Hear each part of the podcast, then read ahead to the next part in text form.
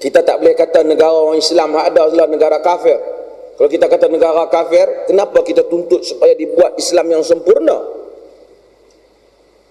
Kalau dia kafir, kita tak boleh tuntut daripada orang kafir supaya semayang. Dia kafir. Bila kita tuntut supaya dia laksanakan Islam, secara tak langsung kita iktiraf dia Islam. Satu orang yang bukan Islam kata, "Hai, acong, ini waktu Zuhur dah masuk, apa lu tak boleh semayang lagi?" Tak, orang kata, "Lu gila lah.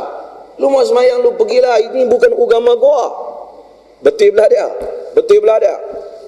Tapi kalau acong tu masuk Islam, dia jadi Islam, kita kata walaupun nama dia acong ke, kita Ahmad ke, "Mat, ni tak semayang ke?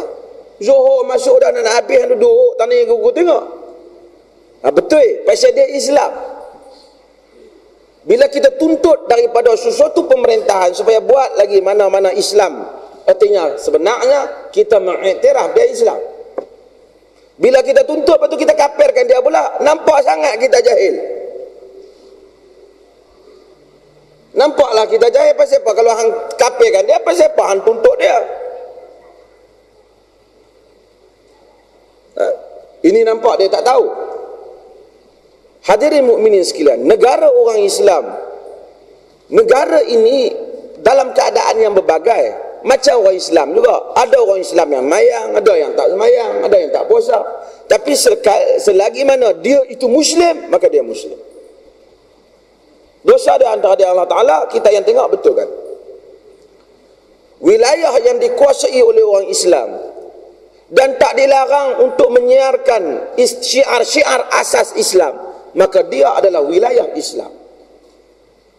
Yang mana menjadi kecacatan, ia disempurnakan dengan dakwah, dengan al-amru bil ma'ruf wan nahyi 'anil munkar, dengan usaha untuk menyempurnakan, dengan jihad, dengan taqwa, dengan nasihat, menasihati antara rakyat dan pemerintah supaya disempurnakan tanggungjawab Islam. Tetapi tak boleh dikafirkan. Kalau dikafirkan, tak ada wilayah Islam. Kita nama darul kufur. Bila jadi darul kufur, tidak ada wilayah Islam. Bila darul kufur, tuan-tuan, kita tanya, simple macam ni. Pasal orang selalu bincang, suka kapirkan wilayah ataupun negara. Negara, kalau sekiranya kafir menyerang Thailand,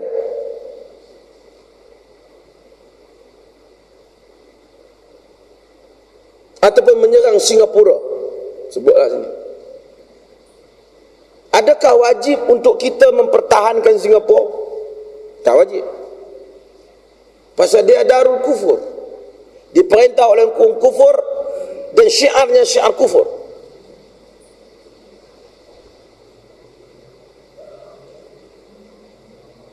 Maka kita tak pertahankan. Kalau dia jatuh pun dia naik kafir, tukar kafir. Kafir ni tukar kafir ni. Apatah lagi kalau yang sekarang tu Islam, peduli dia. Tapi kalau kafir menyerang negara ini, wajib pertahankan ataupun tidak? Tuan-tuan, mempertahankan dia dikira jihad ataupun tidak? Dikira jihad. Sebab dia darul Islam.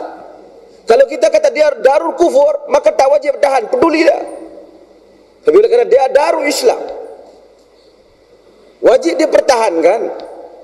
Walaupun ada kelemahan-kelemahan tertentu, tapi dia wajib dia pertahankan.